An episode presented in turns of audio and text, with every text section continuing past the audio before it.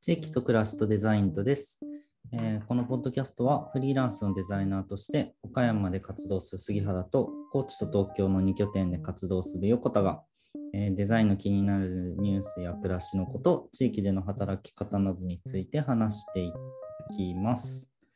ということで、よろしくお願いします。よろしくお願いします。はーい。で、今日は、えっと、うちのガレージを使って、えっと、出店というか、まあ、身内に出店をしてくれている、えっと、ようこちゃんが一緒に来てくれています。ということで、お願いしますあ、これね、映像は映んないんだ。うん、そうだな。ね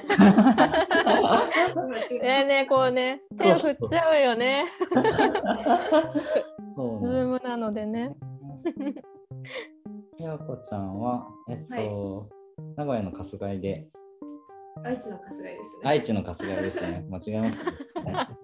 わかるれそうだこれ。それめっちゃわかる。そういう名古屋イコール愛知だと思ってた愛知愛知イコール名古屋だと思ってた。怒られるやつだよ、これ、ね。怒られるやつ。で、えっと、量り売りのお店と、えっと、イベントスペースのお店をしていて、で、えっと、もともとネパールに一緒に行った友達だったりとか、えっと、ショップカードを作らせてもらったりとかっていうご縁で、また何度目かの岡山に遊びに来てくれています。はい。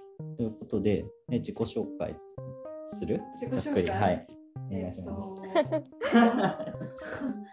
と、ようこと言いますけど、間っていう名前で、えー今言ってたは量り売りのお店とイベントスペースを運営しております。えー、何から話すの？愛知県。僕出身は富山県なんですが、えーお店をやるために愛知県に去年の9月から住み始めて11月にオープンしました。うんうんうん早い。スピードオープンだ。そうだね、確かにす言われてごいあね。で。も準備ししてし始めたのは5月とかもうちょっと前か。ああ。うん。うんうんで通いながらちょっとね住み始めたのは9月だけど、うんうん。ちょこちょこ富山から通いながらこう1週間とか滞在してうんうん。そのお店のお店自体は父の実家なので家を片付けるみたいな感じで片付けていって、うんうんもうでも、え、半年弱経つんだね。え？10え？11月でしょ？でも11月末だったんで、あ、そうかオープン。したのは11月22だからまあまるっと4ヶ月経ったああ、そうか、そううか。ん。うんめちゃめちゃ素敵なね場所でお店をしてて。うん。ねえ、なんか行かせてもらって2泊ぐらいさせてもらったけど、うんあ本当あそう。うん、建物が立派なのはまあ言うまでもなく、うん。びっ光がくりめちゃ。くちゃ綺麗だし、あー写真で伝わるそれは。うん、そう庭があるのがめちゃめちゃありがたくて。ねうん。すごい。立地的にはもう街の街中。え、うんうん。住宅地。街中っていうかもう住宅地で、うん駅からも近いし、うんうん。すごい。人がいっぱい住んでる場所ではあるんですけど、うんうんドーンと家があって。うん。ポーンと庭があってここはどこみたいな感じにそうだね。なれる場所。確かに確かに、うん、確かに。結構大きいけどなんかそれを無理せず使いこなしてる感じがゆうこちゃんがあって、いいと思いましたよ、確かに。うん、大きい。ね大きいすごい大きい平屋。大きいと確かに全部使うっていうのも難しいもんね。うん。そうです。なんかそれが。貸し出しをしてる。あ自分では使い切れない。その量り売りのお店はその家全体を使わなくてもできるので、うん。うん。うんうん量り売りのお店は本当玄関入ってうんすぐのところでやってで後ろに後ろにとか奥に行ったら部屋があるんですけどそこをレンタルしてます。素敵。なんかそのえっとオープンして4ヶ月3ヶ月はい4ヶ月ぐらいで、なんかどんなことが どんなことがありました？まあなんか普通にねそりゃ街で開いてるからお客さんが来たりとかっていうのはあるだろうけそどね。イベント的なことも面白いことをねちょこちょそこう。ね、そもそもまあそのなんだろう。看板とかあんまり大々的に出してないのと広告も打ってないのもあって、うん。インスタグラムで見つけてくれた人が来るっていう感じなんですけど、んうん。ほとんど。まあだからそういう風な経路で来た人たちはみんな割なんだろうもうそもそものなんだろう関心が近いから興味関心がすごい近い人たちが来てくれるので、うん。量り売りっていうことをの共通点を持ってこう話も弾むみたいな方が来てくれてすごいそれは面白くて、うんううんん。だからイベントやりたいですって言って借りてくれる人もいれば、うんまあ、全逆にイベントスペース貸すがいとかで検索してあ出てきたのであそっちもいるんだ、うんいるいる。あそれで場所を探しててきましたっていう人ももちろんいてだからその、なんかそれこそなんかコロナでうん。借りようと思ってたところがうん。緊急事態宣言で、ね、借りーれなくなっうん。て再検索したら当たったみたいな感じで言われたこともありますね。だからそういうアプロなんだろうねいろんな情報か入り口がそうそうそううん。あるなと思って。イベントなんだろう。イベントは、すごい自分的にあこれうんこれこういうのやりたかったなっていうことをいくつかできてるのは、ヨうん。ヨガ、ああヨガ。うん。庭がめちゃめちゃ気持ちいいので、うんうん。その庭を見ながらヨガ。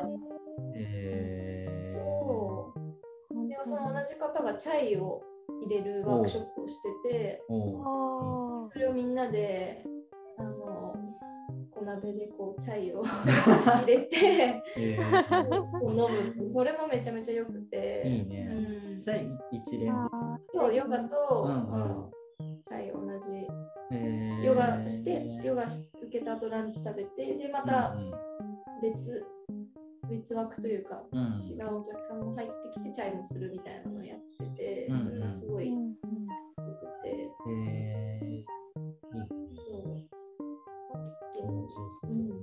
うん、気持ちいいですね。なんかマルシェみたいな。マルシェみたいなのは自分が出店したのはいくつかああるけどまだあんまりなんか講座とかうん。そういうのでこうな2日間かけてはいはい。なんかぶ物を売るというよりはサービス系の方でサービスを講座とかお話とかでこあう集まってやったのもあるーのとあと施術系あはの個室があるので、あうん。なるほど。そうなんですよ。個室もあってそ,、うん。そこであのマッサージ施術系のこともいくつかやってもらってて。うん、でなんか私が、えっと、お店始める前に行ったよもぎ虫のサロンを持ってる方うん。うんがうん出張で来てくれて、うん。まあ、よもぎ虫自体はもうちょっと持ってくるの大変だからって言ってそのマッサージの方だけよもぎ虫とマッサージをこう合わせてやってられる方で、なんかそういうちょっと個室で扉も閉まる空間、うん。あのそれこだね。寝てもらったところで はいいうこともできるのでそれはすごいいいなと。いいね。うんもそういうスペースは珍しいし、すごいな、このコロナうで一の時代。に。番最近で言うとうん、ウェディングの二次会的なうんうん。おー。あのしかもゼロ・ウェイストをコンセプトにそのゴミの出ないやり方でっていうのをコンセプトにやりたいって言ってくださった方がいてうん。超素敵。この前開催したんですけどそれはすごく良かったですね。なんか自分のあその場所の良さその建物の良さと庭庭のなんだろうんう感じとそのお祝い事に使えるなっていうのはすごいイメージとしてはあったけど、うんうんかどういう風にややればいいかなと思ってたところでうん。でちょうどその人たちがそうなんか結構シンプルな本当に午後から集まってうん。スイーツのケータリング入ってもらってでドリンクドリンクは自分たちでそのその新郎新婦の方がこういろいろ持ってきて、でなんか映像その結婚の報告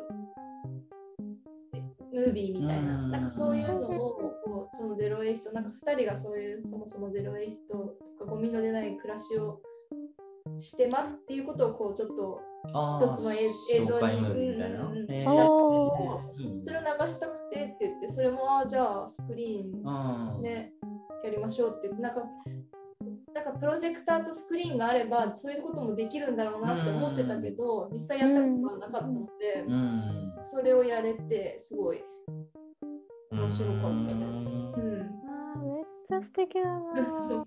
そうでなんかそれをきっかけにウェディングのプランナーの方もずっともつながれたし、うん。あのフラワーアレンジメントうんうんの方ともつながれたのでなんかまたねもし別にウェディングと言わずともなんかこうお花飾ってちょっとうん。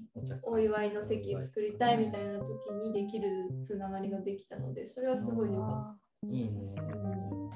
めっちたゃ食事。とかもちょこちょこつながりなんかそのキッチンがあるのでうん。今回もめっケータリングちゃめっちゃ立派なキッチン。わあ、キッチン大事。ありがよ。たくてキッチンもあるからそのねうんある程度仕込んで今回は仕込んできてもらったものをこう盛り付けをキッチンでして出すっていう感じにしたんですけどそれもできるからなんかあいろいろできるなっていう可能性も見れたし、うんうん。一個こう前例としてというかそういうう3 30人とか集まるようなイベントもできるなっていうのをうんやりました。キッチン可能性広がるな。なんかそのね、なんだろう、りなんかその量り売りししてるものを使って料理のワークショップとかそういう幅も広がっていくんだろうなって。うんうん素敵だな。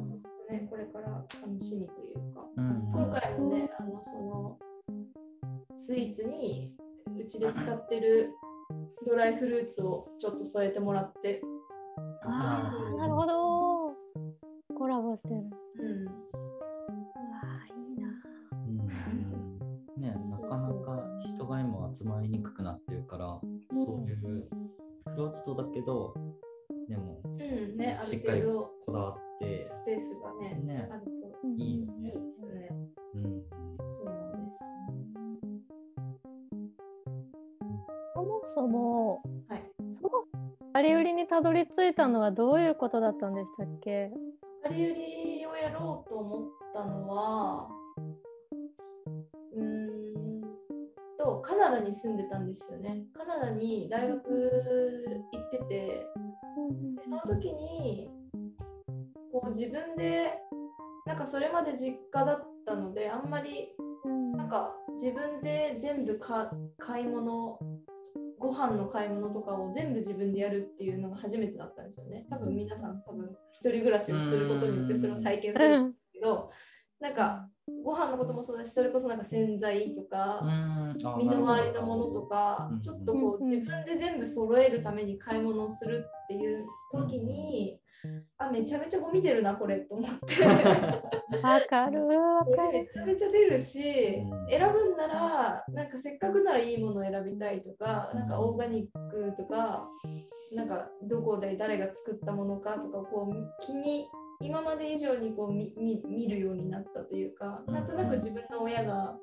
それこそお母さんと結構私はお母さんとスーパーとか行く人なので、ねどういうふうにお母さんが選んでるかみたいなのを見てきたことは見てきたけどやっぱ自分で選ぶってなると、どういう選択肢があって何を選ぶかみたいなところまでこそううだねなんか考えなきゃいけないじゃないですか。そうか 買うかどうかが自そう分そうそうそうそう。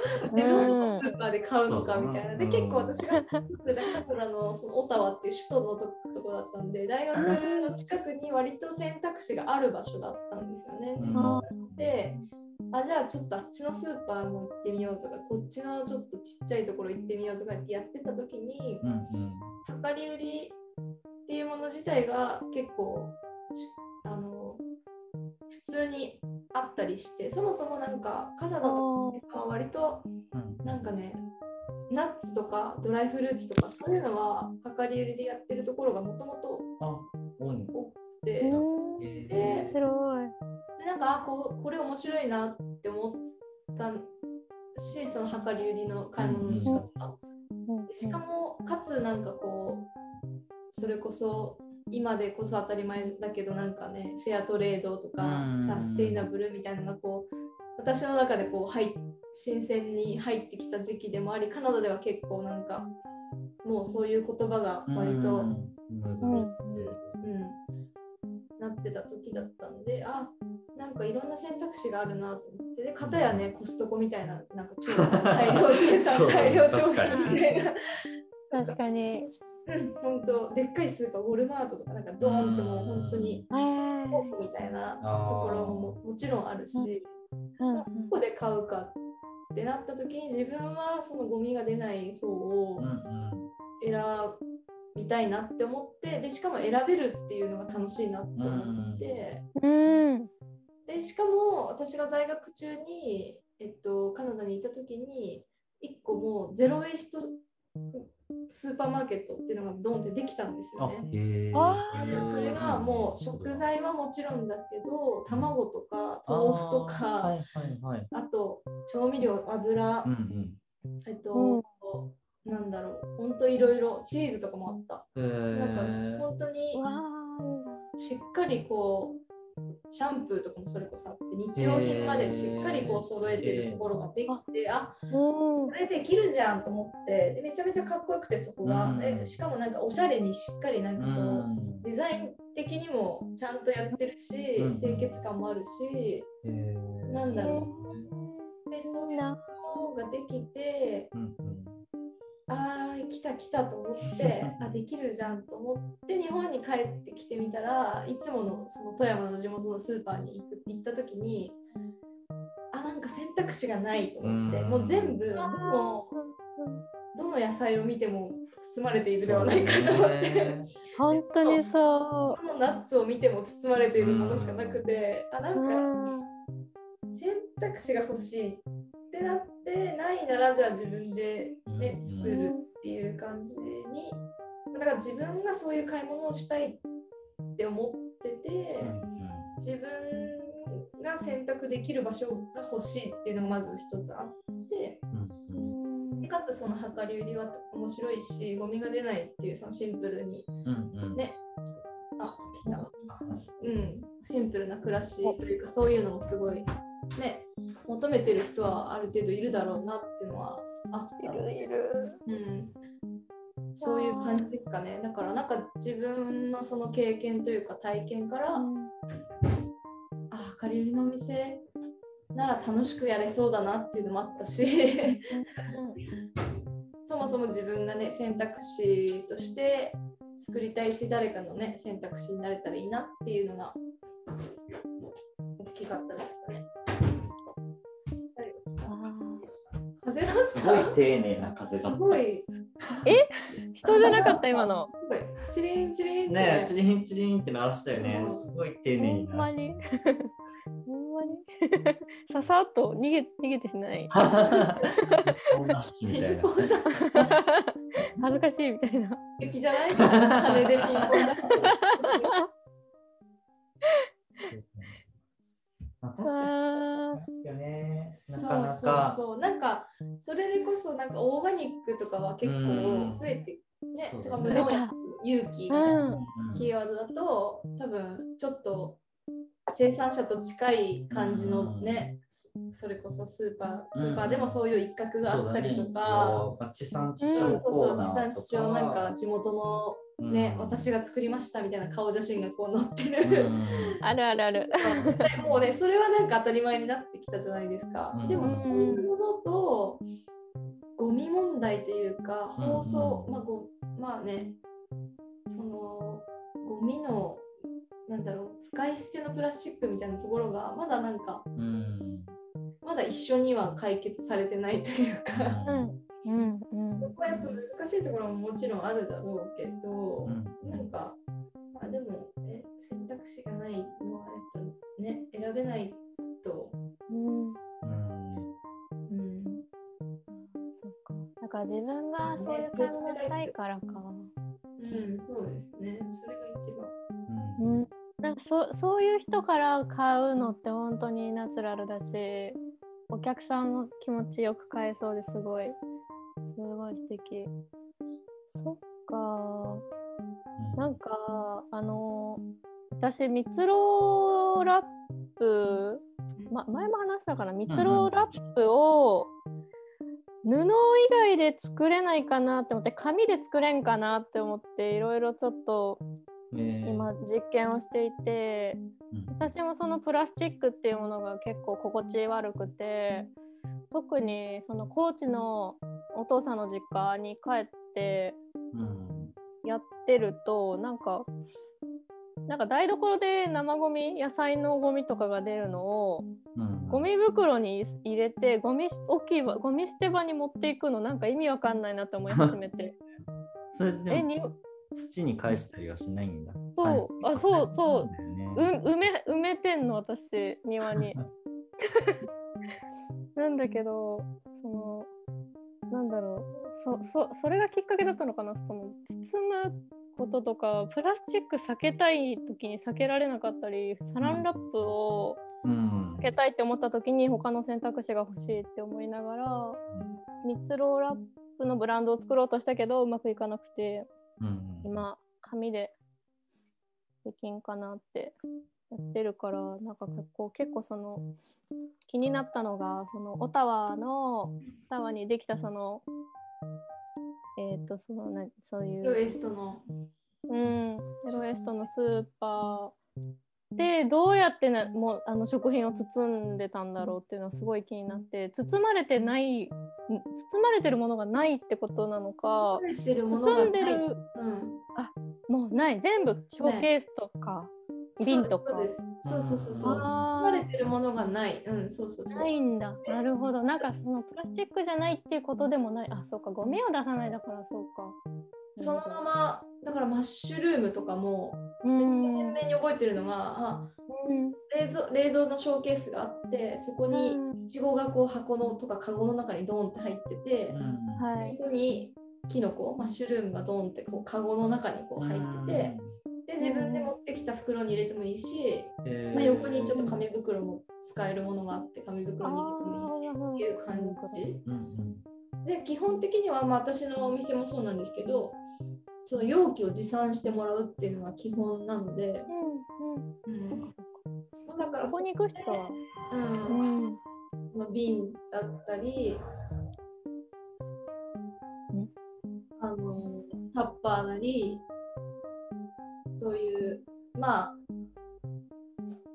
何回でも使えるようなもの？をうんうんうん。入れる感じ。るほどでだから包まれてないっていうのがまず。あー。えそれそのスーパーの名前覚えてます？あもちろうんえっとね。調べたい。NU、NU でニュー。グローサリー。ちなみに、それはオタワの、あ、でカナダのだけど、ううん。ん日本にもそういう、アメリカとかじゃなくてカナダなんや。あ、うん、そこはそう、チェーンとかじゃないので、うん。もう、あもう1店舗あるから、オタワに2店舗あって、で、えでしかもちなみに皆さん朗報なんですけど あのそういうお店が京都にあ、京都？うんへ一つ。あれ京都？へええっとね、そこは東京で私が、あのーその、どこから話せばいいかな。その量り売りのお店をやるってなった時に、うんえーっと、そのノウハウを学んだお店があって、うん。で、そこのトトヤさんっていう会社なんですけど、そこや。そこが京都に実は店舗、へー。うん、しかもスーパーとすいうか、ごいね。しっかり規模で。しっかりこう規模をうん希望っていうか商品あのなんだろう野菜もそうだし調味料もそうだしみたいな感じでやる予定のところがうん。ありますのへでえ ちょっと移動しますって。音が。音がよろしくない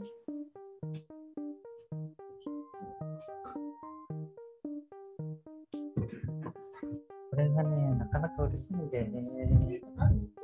多分あの JR の車両の整備の車かなんかだと思うんだけど、はいはい。たたまに、あのね、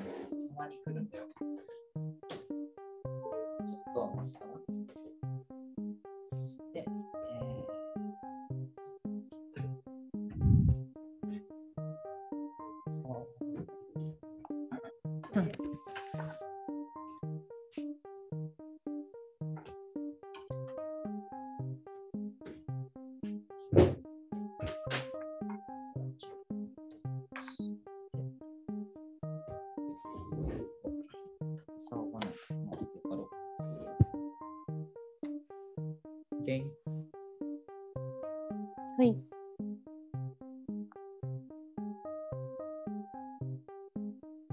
えー、あるんだね。いや、量り売りのスーパーっていう規模で。そう今度できるんですよ。この外屋の京都店今メンバー募集中で。うーん。しかもそこは氷うんをして、横にゼロウェイストレストランっていう形でうん。へあの飲食もーつける、うんめっちゃ素敵。めちゃめちゃ楽しみ、ここは本当に。うん、レストランか？お皿を持って。あ、普通にそこは多分中で飲食スペースがあっはいはいて、はい。で、その容器が使い捨てじゃない。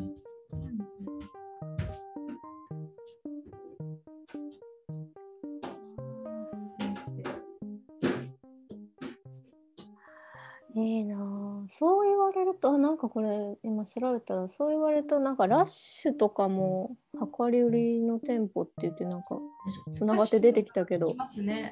ラッシュはあのせ石鹸の？うん。うん確かに量り売りしてるなって思っちゃった今。なんかね、ヨーロッパとか北欧行った時の市場とかって本当にそんな感じだったの。あケースの中にいろいろ並んでて、まあそこーは、あのタッパーに入れてくれたり、タッパーじゃねえないや、あのプラスチックの容器に入れてくれたりとかしたけど、多分持ってけば全部量り売りだったから、容器に入れてくれるんだろうし、なんかイメージ的にはあのデパ地下の惣菜コーナーとか、あー確かに量り売りか。そうですね。まあなんかやっぱ日本のうん、野菜とか果物の売り方って一袋いくらっていう売り方がほとうんんど。うんうん確かに、うんそのためになんだろうそのためにっていうかどっちが先なんて言うんだろう。大きさ揃えて出荷するじゃそうだないですか。ね。うんうん。そう本当にそう。本当に。量り売りだったらねちっちゃいものでもグラムいくらって決めとけばなんか今日別に小さい人参1本でいいやみたいな時うん。に小さいあるね。あるある。本当にある。そういうこともできるのになんかね面白いですよね。逆になんか一人し用みたいな感じでこうよすごい小さくカットされた大根とかがうたあるね。うんプラスチックなんだ。あれにラップにガーッくるまれてガーってこううん。なんかうん。そういう。あれね、生産者も大変なんだよね。あります。いや本当にああいうことがだからその規格を揃えるっていうことが生まれてからその規格外っていう野菜が生まれたんだけど、うん。そもそもはそんなことはなかったはずで、うん。規格外だから値段が下がるとか破棄されるとかっていう話もなんだかちょっとおかしいよねっていうのは、うん、本当にね。そうですよね。本当に。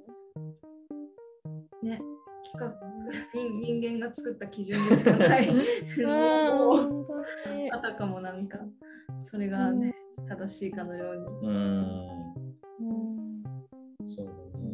なんかそれってでも流通させるためにできたルールだよね。そう。だからまあ基本多分放送とかもそうじゃないですか。うん。結局はうんその運ぶためにうんうん、全部こう一回袋に入れてうんうん。その方が便便利がいいっていうのがもうねそれはもちろんそうなんだけどとかねうん保存するためにうんうん。湿気とかから空気に触れない方がそうだね。いいのはもちろんそうだと思うから。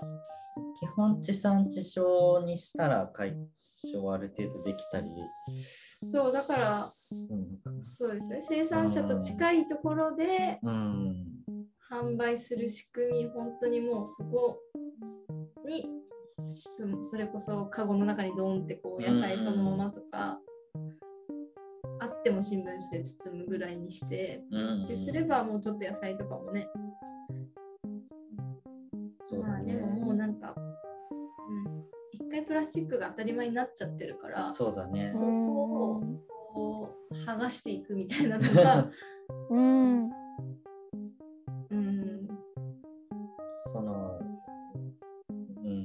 方がなんかあれだけどその消費者側へのうん消費者のレベルアップが必要だよね。そうそうそれはもちろん必要だと思うんですけどなんかその包まれてないと不安みたいななんかうん傷があると不安みたいななんか謎のうんそのねそれをなくすのもしなきゃいけないし、うん。生産者側も綺麗な形じゃないと売れないっていうのも、まあ、まあ買う側がまず変えなきゃいけないけど、うんなんかあとはその買う時の判断もそうだしそのこの何日か経ったこの食材を食べれるかどうかっていう判断を自分でできるかどうかっていうのは結構大事だと思ってて。あので大事。そうなんかこの時期だったら一昨日作ったご飯はいけるけど、うん。夏場だと一昨日作ってそのまま置いといたやつってやばいよねとか、うん。うんうんに匂ってみていけるとか。うんうんうん。でその辺は本当なんか、うん。も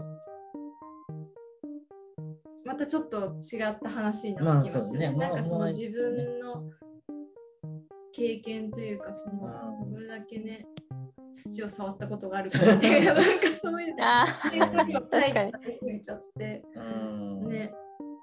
なんかでもそのこう書かれている賞味期限をうん。にのっとるっていうのもまあいいんだけど。っていうのがもうそのもうちょっと自分の感覚を信じれるようになるとうん。その、ね、パッキングされてなくてもうんうんうんうん。ね。ちゃんと安心して食べれたりとかっていう、もう一個先だけどねそれはね。あったりしそうだなと思っそのささっきさじゃあ例えば流通をできるだけ避けて、りまあんまり運ばずに遠くに生産者さんと消費者さんが近いところで、えー、と売買するっていうのが出たけどた。じゃあ例えば私今高知の生産者コーナースーパーに結構生産者コーナー多いんだけど道の駅とかあそこどうなってるかって思うとまあ全部プラスチックに入ってる。うんうん。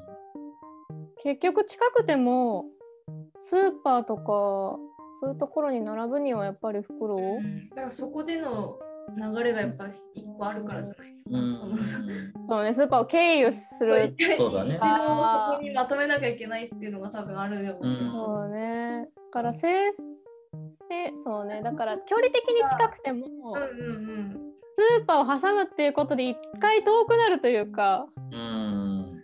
そこで生まれるんやね。と思った時にじゃあそのもう一個その高知は 2, 2キロメートルぐらいの長さの日曜市っていうのが毎週日曜日に朝うん行われてて、日曜市はさすがに皆さん自分が作った野菜とかをドーンって目の前で売るから包んでる人はほとんどいないなって今思って。